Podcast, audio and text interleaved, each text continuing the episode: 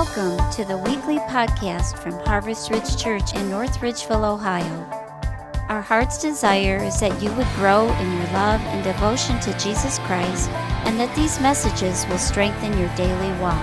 For more information about our church, visit us on the web at www.harvestridge.net. If you're living in poverty in a nation in Africa, and someone offers you a job in Europe, anything like that is incredibly hard to resist. So, young African women will say yes to that opportunity, not realizing they're walking into horrific sexual slavery.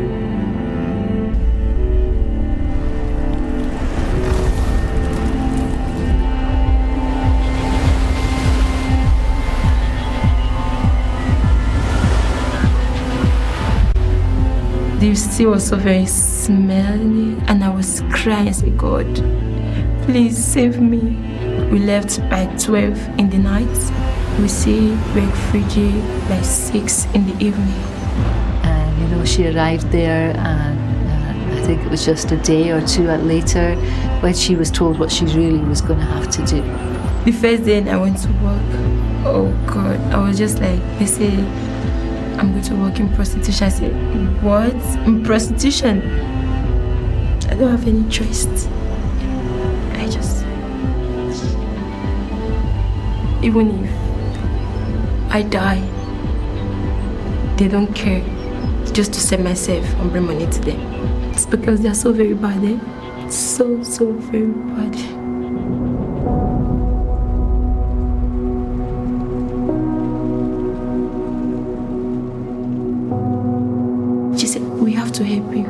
They want me to come to safe house. My first impression when I saw her was a really innocent, sweet girl. She looked so young. She was looking down. She she was hiding her face. She was visibly scared. They started praying for me. Started asking me questions. How I'm like, how did I come to Europe? I made up my mind to stay in safe house. It's like God was knocking my heart, like, open your heart, let me enter. My heart was so very close. So I opened it. So that is how I give my life to Him. But I feel so happy. Like, it's amazing. If I look at before and now, it's a very big difference. In a sense, she represents uh, all what we're doing and why we're doing it. What the enemy did to destroy her now has been resurrected. Now she is the victor. There's so many girls out there that aren't being rescued. There are hundreds of thousands of more who need the same opportunity. We are going to stop talking about it. We're going to act commitment was to AIM, but it's also to every other AIM out there. There is nothing God cannot do. God can only change stories. No, I don't have any fear anymore. I'm so very free. So, if you would take a moment, reach out and grab uh, one of these out of the seat in front of you. Um, these are our kingdom builder pledges for the upcoming year. We're going to be receiving a offering in a couple of uh, weeks, and we'll be talking more about that in a couple couple weeks. But I want to share with you our projects. Uh, one of them is Project Rescue. You'll notice that's right there in the middle. Um, it's one of our projects is to work with Project Rescue. They're building a safe home in Honduras, like the safe home that Amy was rescued through, like the safe home we just gave $3,000 out of our excess Kingdom Builders money last year. Uh, we had a little bit extra in, so we threw some money in, uh, uh, to a project that they were building a safe home in uh, the North Shore of Africa. Uh, project Rescue rescues girls around the world. If you know anything about what's going on in Central America and what's going on in South America uh, and the Honduras refugee flood from Guatemala and Honduras. We want to build a safe house there to rescue girls there. That's one of our projects. Um, what is Kingdom Builders? So we have three buckets of giving at Harvest Ridge. One of those buckets is the bucket of tithe. Tithes and offerings. So your tithes go to pay for the bills, they go to pay for our pastors, they go to pay for the building you're in, they go for the light, you know, and the gas to give you heat. Uh, that we fund, like, guys, there are so many kids back there. Oh my goodness. Do you know that we give about $20,000 a year out of our general fund to help fund our kids' ministry?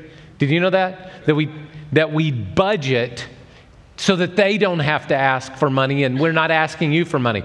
That comes out of our general fund. That's the pu- bucket of tithes. Thank you for those of you that tithe so faithfully.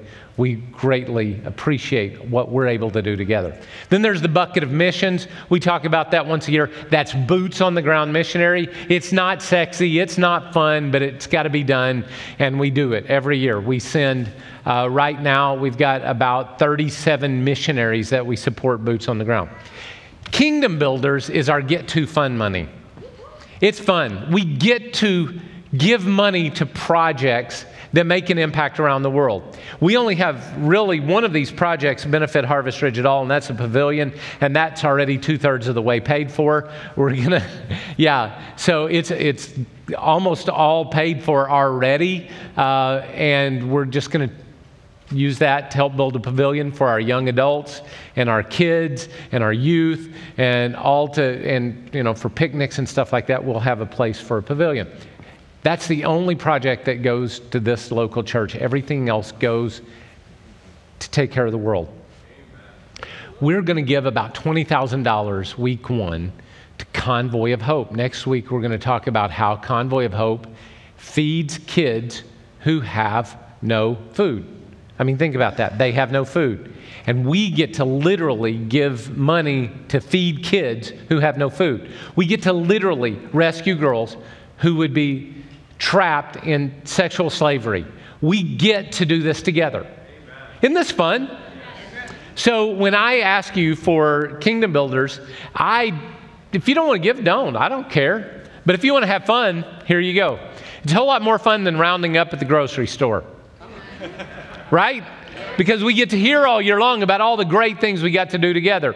By the way, just so you know, my money's where my mouth is. Of that 3000 we spent, sent, the board only approved a certain amount. I added a bunch extra. Me. You know why? Because this gets my heart. I want to be a part with you, right? So I do it together. You know, one of the things we're going to ask you to do is in two weeks, uh, we're going to ask you to give a one day to change the world offering. What is that? What we ask you to do is we ask you to take one day of your wages to give in an offering. So figure out one day of your wages are, give it an offering, and we're going to give it all away. We get to give it away. Hold on, you ready? That money will go to kids who have no food to eat. Think about it. Thanksgiving season, we're going to sit down a big table with lots of food. There are people that literally have no food. So I'm inviting you this is our get to. This is our fun money. We do it because we get to, not because we have to. I'm, there's no hard pressure. There's no hard sell. There's nothing. I'm inviting you. You want to have fun? Let's have fun together. That's what this is about. So, in two weeks, we're going to ask you to fill out a pledge here. One is your one day offering, and then the other is what you give every month um, to, to give away Kingdom Builders. Just to have some fun. Yeah, I, does everybody sort of understand the attitude here? You understand where it's coming from? Tithes, yeah, I want you to tithe so we can pay the bills. That needs to be done. That's your responsibility. Uh, we have a need to give to missions around the world, but this is all fun. So if you hear a hard pressure sell on this, you're wrong. All right? Do you know what you hear when you hear this? Let me tell you what you hear right here. Look at that letter. Dear Harvest Ridge Church, my little brother, sister, and I saved up $12 worth of change for three kids to have clean water in Africa and for their mommies and daddies. I hope this money helps. Guys, this is fun. And by the way, this kid right here, this kid and their two siblings will never be the same again. And God's going to take that $12 they gave, and I guarantee it's got $12 million worth of impact because it's from them. Because my God sees stuff like this and is happy. And that's the attitude of kingdom builders right there. All right, y'all got your Bibles open with me this morning to uh, 1 Corinthians chapter 9. That's where we're going to spend the majority of our time. We're going to work through most of the text of 1 Corinthians chapter 9. Um, and um, I start with this Why did the pumpkin lose the boxing match? Because he let his gourd down.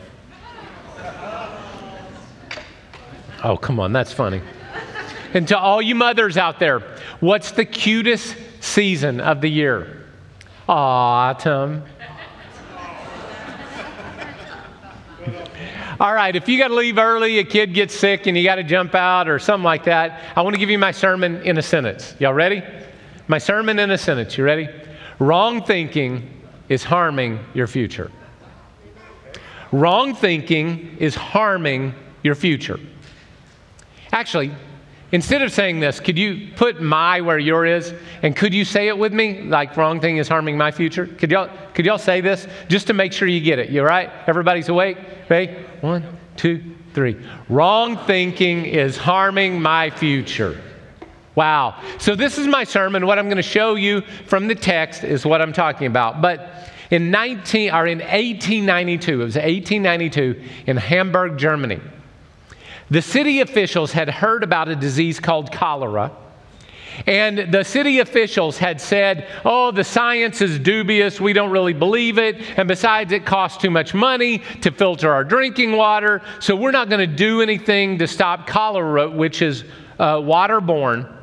But apparently, a guy took a bath in the, uh, what river? The Elbe River. Somebody took a bath upstream from Hamburg and cholera got into the drinking water supply in Hamburg, Germany in 1892.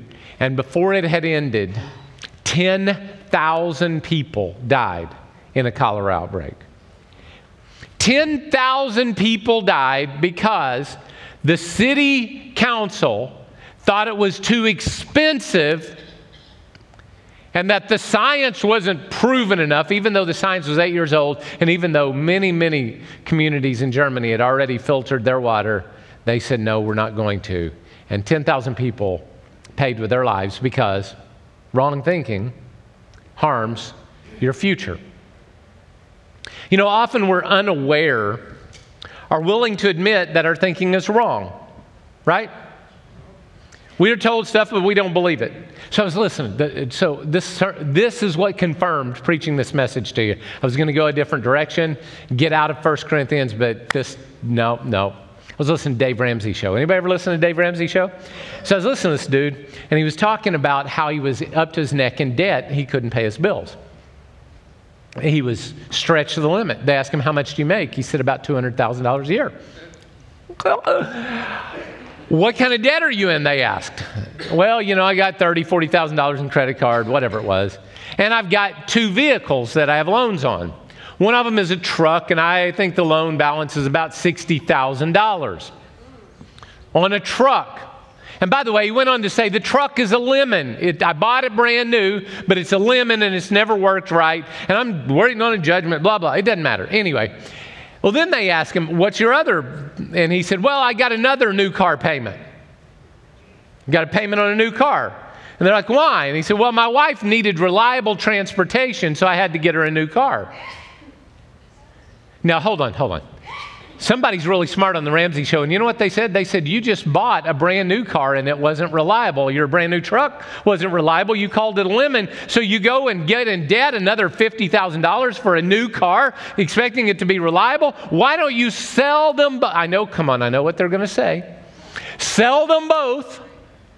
Buy a used car that's reliable that you can afford and pay cash for it. And that will deal with literally like $2,000 a month freeing up to your income. Are y'all following me? Do you know what I knew listening to that? I knew the guy wasn't going to do it. You know why? Because every statement had an excuse why he was different. Do y'all know what I'm talking about? He wasn't going to do it. He wasn't going to listen. He had his mind make up, and he asked for the opinions of people who were going to tell him how to deal with it, and, and are, by the way, successful at dealing with it. and he wasn't going to listen to them. I was talking to a person from church not long ago,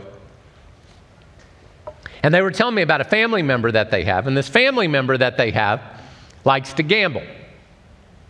And the person I was talking to was saying about their family member, could you just, this is the question I kept asking, could you keep track of how much you take into the casino and how much you take out of the casino? Because I've, I've been around gamblers for years and years and years, and every gambler I've ever talked to, you know what they always tell me? About how much they won.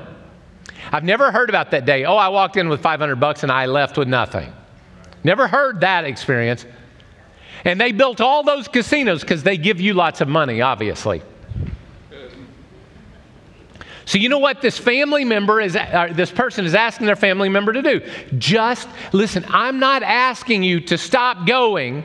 I'm just asking you to keep track of how much you take in and how much you take out. And you know what this person said to me? I know my family member won't do it. Do you know why? Because they don't want to know. It's happened numerous times, but the young person comes to my office and they sit in my office and they're talking to me. My friends are telling me that ever since I started dating my new love, that I'm different. They don't like me, that they say my attitudes have changed, and I'm only here because my parents says my attitude has changed, and they want me to talk to you. So your friends say you've changed, your parents say you've changed. And then we get to talking, and they start talking about how their attitudes have changed and how they are not thinking and acting the same way and how they're making dumb decisions. And I look at them and I say to them, You have told me that the people who love you, your friends, tell you that this person's not good for you to date. Your parents are telling you this person's not good for you to date. You are even saying the words that this person's not good for you to date. And I'm telling you they're not good for you to date. And you know what I know? They're not breaking up. You know why they're not breaking up? Because they like the stupid.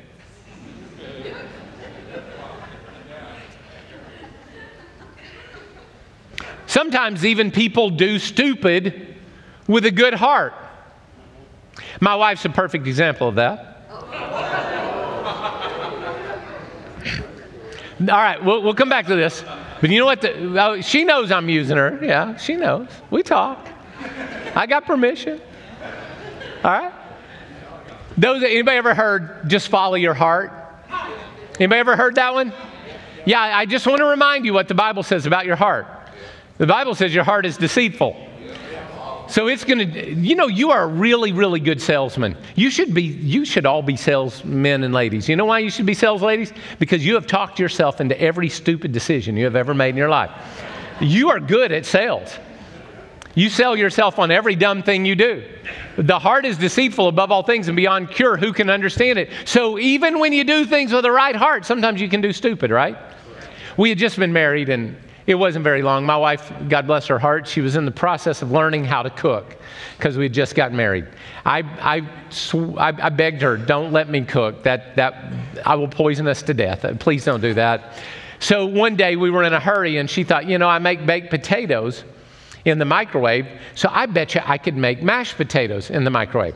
So she took the potatoes, put them in the microwave to cook them. And then she took the potatoes out of the microwave, you know, cut them up and put them into a bowl and mix them up to make mashed potatoes. There's only one problem. Have you ever tried to eat mashed potatoes made in a microwave? You shouldn't. Paste, paste is being generous and benevolent. I finally, we're both laughing about it. I reached down and I did this, don't tell anybody. I took the potatoes off my plate and I threw it against the wall and it stuck in a glob. It was the, she's never done that again. Now, she did it for the right reasons. Everything was the right reason, but was that a good decision to make mashed potatoes out of a microwave? No, it was not. All right. Why do I say these things? Because here's why wrong thinking is harming your future. Wrong thinking, the things you sell yourself is harming your future. So, what I want to do is I want to look today at somebody. We think the Apostle Paul, I know people think the Apostle Paul is like inerrant. He can make no wrong. You know, he's infallible. He, he makes no mistakes. Uh, I'm going to disagree, and I'm going to show you from the scripture today how Paul's wrong thinking got him in a lot of trouble. And by the way, it cost other people too. Y'all ready? All right, would you stand to your feet in honor of God's word? 1 Corinthians chapter 9. We're going to start in verse 16. We'll come back later to the beginning of the chapter, but I think it's good for us to see this, and then we'll go to 2 Corinthians. We'll wind back at the end. All right. 1 Corinthians, this is our letter we've been reading from. And I hope you guys have read 1 Corinthians in the last couple of months, hopefully. Hasn't it been sort of fun to walk through a book like this? Maybe we'll do it again. I guarantee we'll do it again. Here we go. 1 Corinthians chapter 9. For when I preach the gospel, I cannot boast. All right, stop. Notice what Paul is concerned with right there his ability to do what? Boast. We're going to see that word a lot. You know what boasting is? When you talk about how awesome you are, when you feel awesome. And he said, When I preach the gospel, I can't be awesome because I'm compelled to preach. Woe to me if I do not preach the gospel. If I preach it voluntary, I have a reward. Reward, we'll come back to that. If not voluntarily, I am simply discharging the trust committed to me. What then is my reward? Well, just this that in preaching the gospel, I may offer it free of charge and not make full use of my, oh, and there's a key word there. Look up and read it on the screen. It's in yellow. What does it say? Rights. rights. You're going to see this word a lot in a couple of minutes. But I want you to know the translation, I do not like the translation because the word here is exousia in the Greek. And exousia, all throughout Greek antiquity, all throughout other places in the Bible, exousia is the word used for authority. It's not a right, it's an authority that you have. And you have the right to do something because you have the authority to do something. Like, y'all, all right. So when I'm driving down the road on 480 and the speed limit's 60 and I'm doing 80, I may have the freedom to do it, but that cop has a right to pull me over. His right is because he has authority. Are y'all following me? So exousia has authority, which gives him the right to do that. All right. So when we read rights, I want you to keep in mind we're talking about authority. All right, so he says, and so uh, not make full use of my authority as a preacher of the gospel. Though I am free and belong to no one, I have made myself a slave to everyone to win as many people as possible. And now we're going to get into Paul being Paul. I love it. Y'all ready? Here we go. To the Jews, I become like a Jew to win the Jews. To those under the law, I become like one under the law, though I myself am not under the law, so as to win those under the law. To those not having the law, I become like one not having the law, though I'm not free from God's law, but I'm under Christ's law, so as to win those not having the law. To the weak, I become weak to win the weak. I become all things to all people, so that by all possible means I might save some. I do all this for the sake of the gospel that I may share in its blessings. Remember, he talked about his blessings early, he talked about the rewards early, all right? Jesus, I pray that today you would speak to us. Pray our hearts would be open, we would hear what you have to say, we would learn this lesson, and we would listen to the Holy Spirit as he speaks to us. In the name of Jesus, we pray it. Amen and amen. Stop, stop, stop, stop, stop. Before you get seated, you're going to turn to somebody, you're going to give them a high five, and you're going to tell them, You're too smart to keep thinking dumb. You're too smart to keep thinking dumb. Hey, online, you're too smart to keep thinking dumb.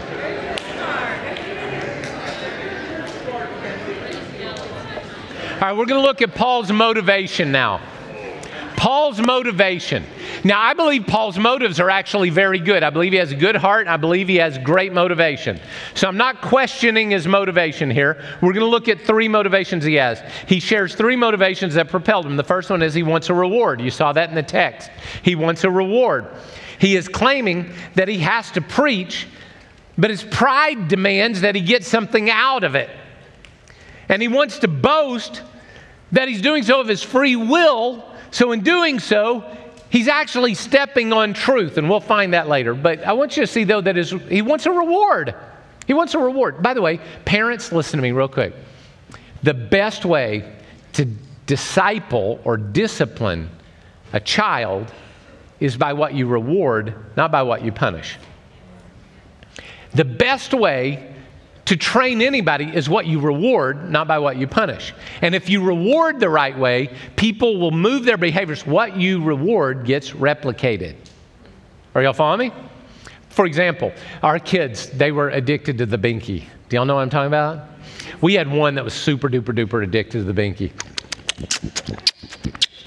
Does anybody know what I'm talking about? Can you say amen if you've been there? All right, and they're addicted. And I'm like, me and Robin were having a talk. We can't let this kid walk around at 16 with a binky in their mouth. So at some point, they got to stop, right? So what we decided we would do is this we would offer a reward. Now, we were cheap and it was the 90s. Don't judge me. We were cheap and it was the 90s. So what we said is if you the day you throw away the binky, the day you throw away the binky, we're going to take you to Chuck E. Cheese. And we don't go to Chuck E. Cheese because those tokens are expensive. And I don't buy tokens because I'm cheap and we didn't have any money. But if you throw away the binky, we'll buy you tokens. We'll get you pizza and tokens, and it's party at Chuck E. Cheese the day you throw the binky away.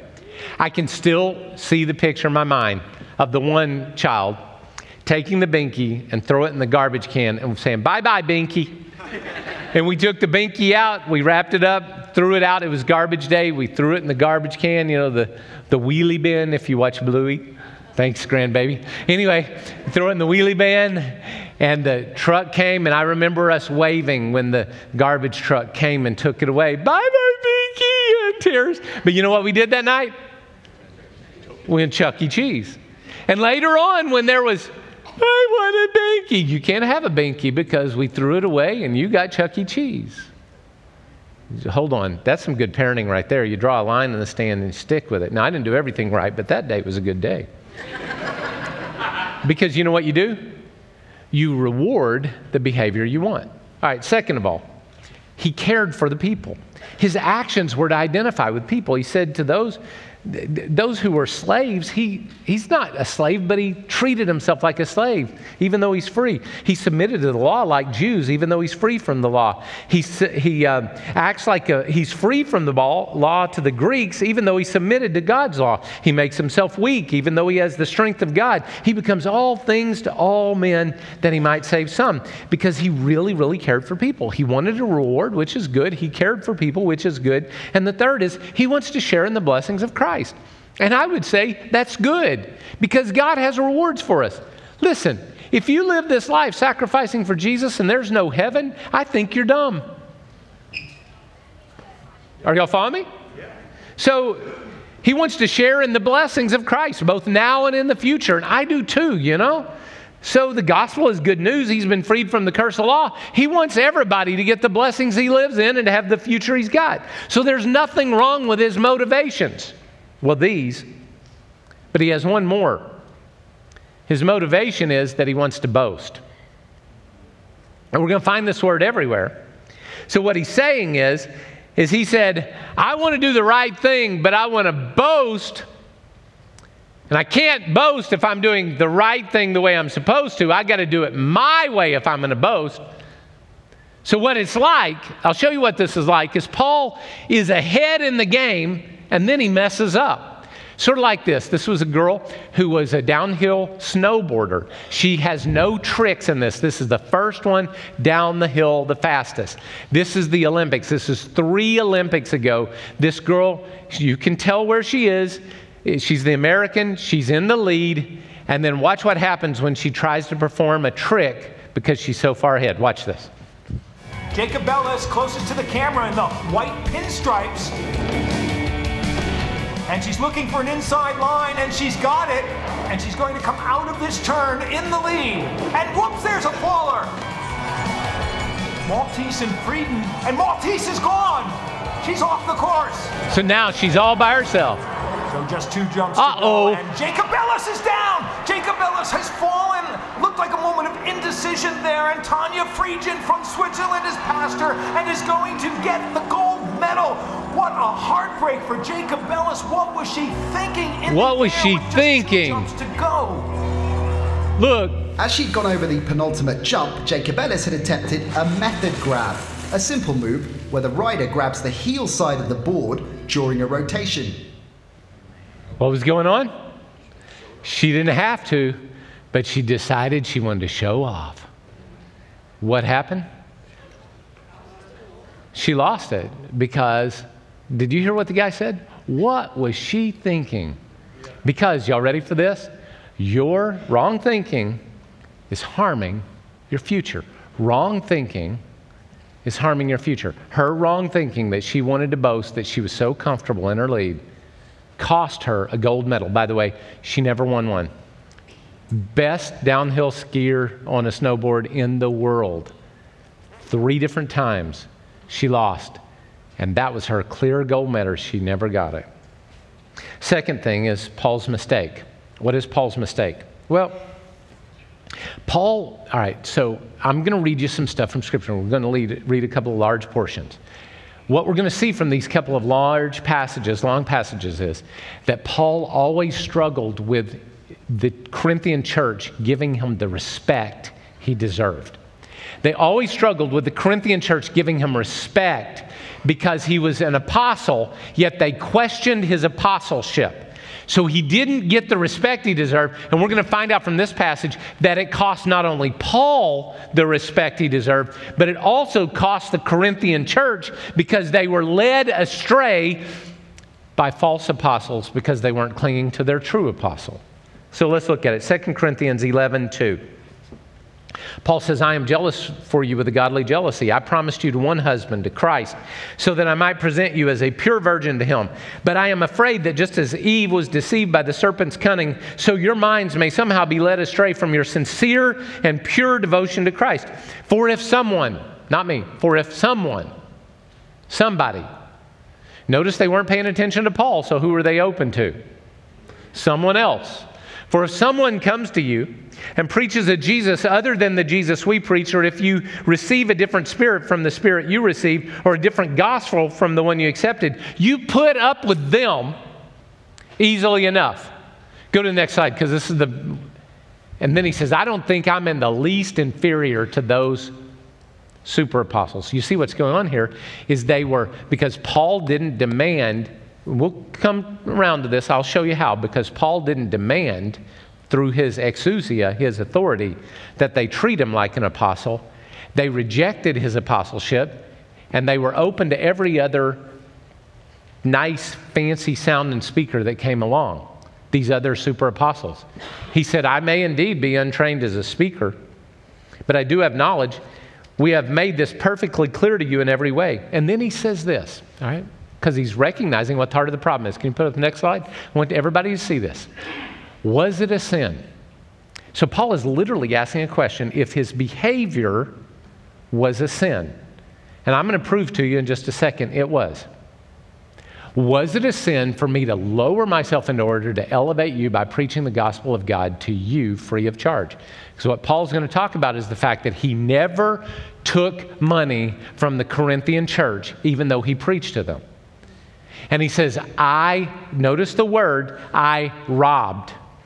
He was a thief to other churches by receiving support from them so the Corinthians wouldn't have to give anything. Now, listen, the church he's taking the money from, go to the next slide, please. Uh, uh, the next slide is when I was with you and I needed something, I was not a burden to anyone, but the brothers who came from Macedonia, this is the Philippian church, the brothers from Macedonia. What do we know from 2 Corinthians chapter 8 and 9? What do we know from Philippians, uh, the book of Philippians? We know that the Macedonian church was a church that the people were in poverty.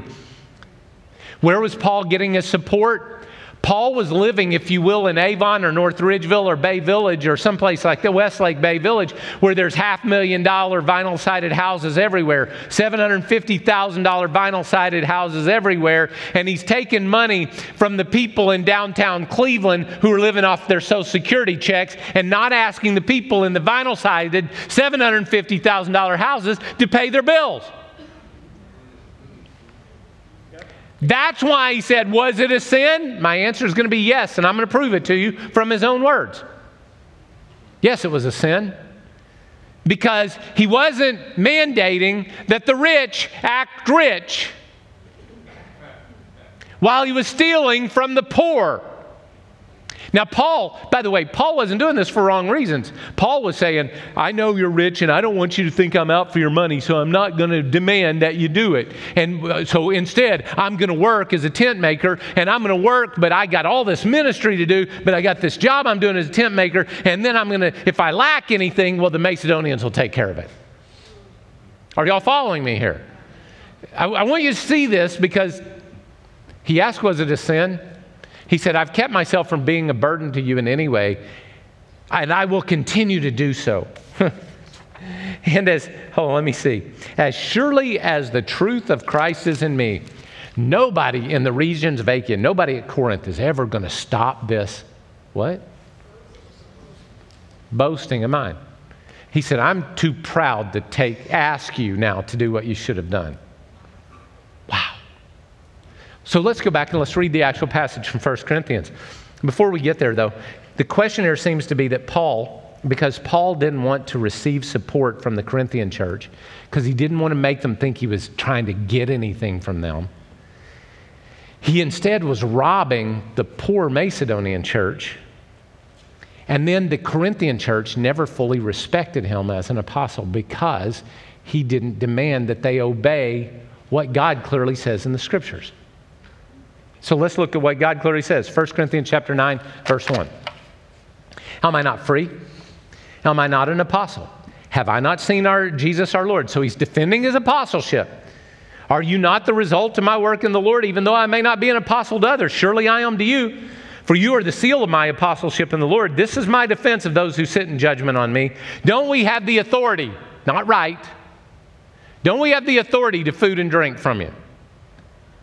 Don't we have the authority to take along a believing wife like the other apostles and the Lord's brothers in Cephas? Or is it only Paul and Barnabas who lack the authority to not work for a living? Well, work outside the gospel for a living. Hmm. Then he says, Who serves? So he's what he's going to do next. He's going to give us all these examples of why those who make their living or who preach the gospel should make their living from the gospel. Y'all ready for this? Here we go. Um, who serves as a soldier at his own expense? Do you think it's appropriate for the people who go off to war, say we send somebody to Iran or Iraq or something, or Afghanistan, is it appropriate for us to tell them you got to work up and save so you can go represent the United States in this? That's not appropriate? Our taxes should take care of them and their PTSD when they come home. Are y'all following me? Okay. So, who serves a soldier at his own expense? Who plants a vineyard, doesn't eat its grapes? A stupid person, that's who. Come on, if I plant a vineyard, I want to eat some of the grapes, right? Who tends a flock and doesn't drink the milk? Can you imagine a dairy farmer? dairy farmer Hey, do you drink any of your own milk? No, no, no. Wouldn't do that for anything. I get my milk from Bob down the street. yeah. Who, um, surely, all right, all right, so here we go. One more thing. Uh, where are we at? Um, do I say this on merely human authority? So am I just making human reasonings? No. Doesn't the, what's he appealing to now? The law of God. Doesn't the law say the same thing? For it's written in the law of Moses, do not muzzle an ox while it's treading out the grain. Is it about oxen that God is concerned? Surely he says this for us, doesn't he? Yes, this was written for us because whoever plows and whoever threshes should be able to do so in the hope of sharing in the harvest. For if we have sown spiritual seed among you, is it too much if we reap a material harvest from you? If others have this authority, of support from you. Shouldn't we have it all the more? But we didn't use this authority. On the contrary, we put up with anything rather than hinder the gospel of Christ. Except he's hindering the gospel of Christ. Because now they're susceptible to the super apostles. And then he says, Don't you know that those who serve in the temple, he's now given another illustration, get their food from the temple, and those who serve at the altar share what is offered on the altar. In the same way, and now he's going to quote Jesus. In the same way, the Lord has commanded that those who preach the gospel should receive their living from the gospel. And by the way, that's from Matthew 10 10. Uh, this is where Jesus said that. When he sent out the 70, he told them, Go and they'll take care of you. All right, then, but I have not used, but I have not used any of this authority. Didn't the law tell them to do it? Doesn't good common sense tell them to do it? Doesn't the scriptures and Jesus himself tell him to do it? But yet he's smarter than God. And then he says this I would rather die than have anyone deprive me of this what?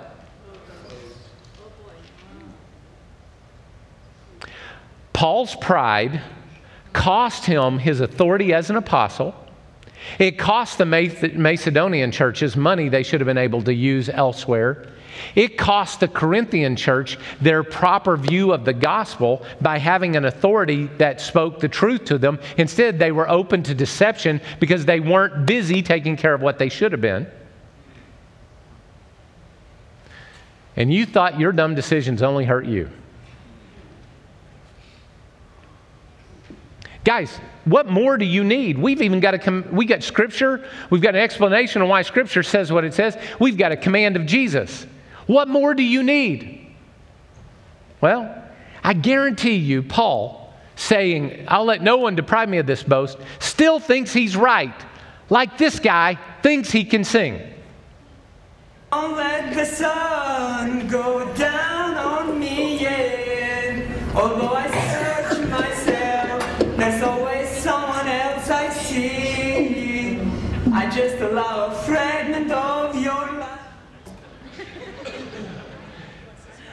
He walked off, and I bet he said, They don't know anything, those judges. They were so cruel because I'm the best singer, and they don't even know it. And I guarantee you that's what he said in his head.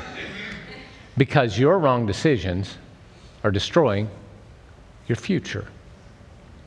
And you think, I know there are some of you sitting there saying, he's only saying this because he's trying to get money out of our pocket, so we'll support the church and him and he can make more money. Man, are your wrong thoughts destroying your future? This isn't about money. This is about the fact that you make defenses for your idiocy and you continue to defend it to your death, to your destruction, and the destruction of those around you. Listen, I could establish scripturally what Paul said, but this church is already paying my bills, so I don't need to do that. What I'm telling you is, I want you to learn the lesson from Paul that what you're defending is destroying you, and stop it. Amen. All right couple things. Maybe you were taught it by your parents. I know several groups in our church are working through uh, Emotionally Healthy Spirituality, the book by Peter Scazzero. It is a great book, but I remember reading it and I got punched in the face with this one phrase family of origin. Now, I love my mom and dad. They're some of the finest people ever walked on the face of this earth, but I'm going to tell you, they did some really, really dumb things, and they taught me how to deal with problems in some ways that were really, really dumb. And you know what? I grew up as an adult, and I had their mentalities. At some point, I had to say, uh uh-uh, uh, no, I'm not going to think like mom and dad anymore. It's not, no. I'm going to be an adult and make my own decisions about my life. And you know what? I don't care if your parents taught it to you. If it's dumb, reject it.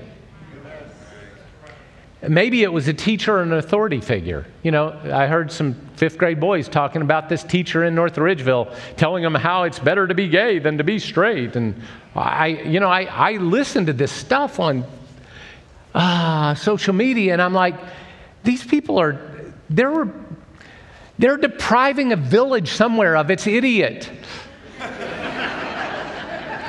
Am I allowed to say that out loud?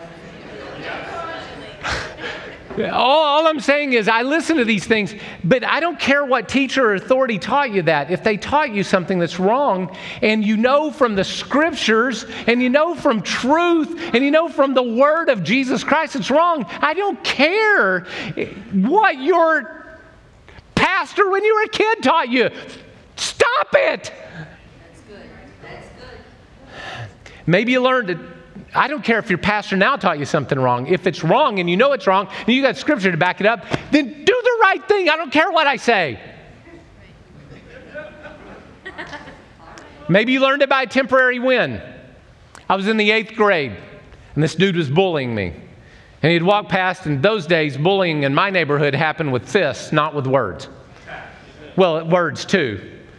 But he had been walking past several days, sucker punching me. He was a little older than I was, a little bigger than I was, and he was just always punching me and cussing at me and telling me he was going to kick my.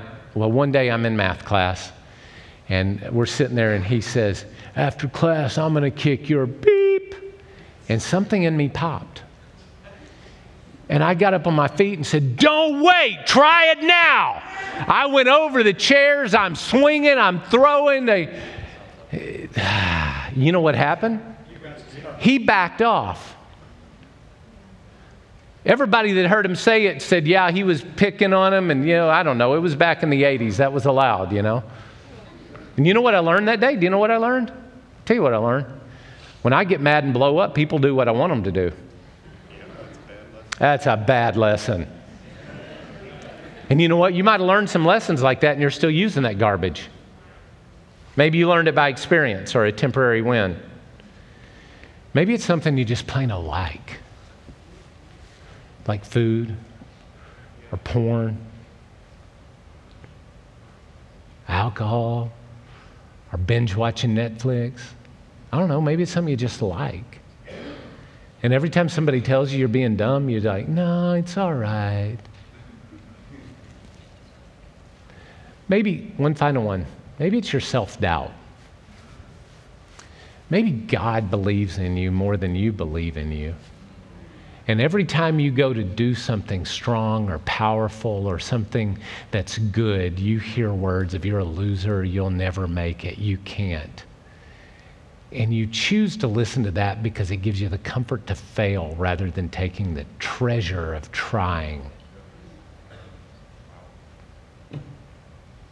But whatever it is, your wrong thinking is harming your future. And you know what I want you to do today? I want you to drop the wrong thinking and step into truth. There's, a, there's this great story. It's about fleas in a jar. What they did is they took these fleas, scientists put the fleas in the jar, and they put, you know, the fleas easily jump out of the jar. They, have, they can jump six feet, they can jump out of a little jar. But then they did something. They put a glass lid over the top of the jar. And the fleas kept jumping up and hitting their little heads on the glass lid. And the fleas started jumping just right under the lid. So, you know what they did? They took the glass lid off the jar, and you know what the fleas did? They continued jumping. Even though he had the ability to easily jump out of the jar, they kept jumping just right under where the lid was before because they had trained themselves with wrong thinking and behaviors and stupid thoughts and defenses. And what I want to say to you today is this. Y'all ready for this? Jesus took the lid off your jar. If you choose to continue thinking in a way that limits your future, it's not God's fault, it's yours. So, what you need to do is this. Y'all ready for this? Make Jesus the boss of your thoughts. Come on, Jesus is Lord. Isn't that the confession? Let's make him the boss of our thoughts. And there's a prayer I'm going to have you pray in just a second, but you're basically going to say, okay, God, you be my boss. You do my thinking for me, and I'll submit to your way. And there are those of you, as I've been telling you about your harmful thinking, your wrong thinking, you've been thinking about things you think wrong about. Your view of yourself, some of you, come on, we're living together and it's all right. Yeah, every single statistic, both secular and Christian, tell you that living together outside of marriage means that your marriage has like three times the chance of ending in divorce. You are not smart for doing that, but yet somehow you think it's okay. There's some of you, you look at yourself in the mirror and all you see is a loser and God says, You're not. It's time for you to change your thinking. It's time for you to say, I can do all things through Christ who strengthens me. I have made, been made by God on purpose, with a purpose, for a purpose, and I need to fulfill that purpose rather than quit continuing to doubt myself. Are y'all following me? What you gonna do? You gonna lay it down or you gonna keep doing it? Would you stand to your feet with me around this room? I'm going to lead us all in a prayer. And if this is your prayer and you mean it, I want you to join me. And then what's going to happen is we have prayer teams up here. If you want somebody to pray with you, prayer teams are available. If you um, if you want to pray by yourself, come here. We're not going to interrupt you. Just come and kneel down here. This is a place you can pray. Maybe you want to pray at your seat, but we're going to take a couple of minutes and we're going to commit this truth we've heard today. We're going to take it in and we're going to say, okay, here's the prayer. Pray with me. Everybody pray. Nobody prays alone here. Jesus, be the boss of me. Change my thinking. Remove my pride. Help me embrace the truth. I want to follow your way. Amen. Amen. If you want somebody to pray with you, come on up. Spend a couple of moments here letting this truth sink in.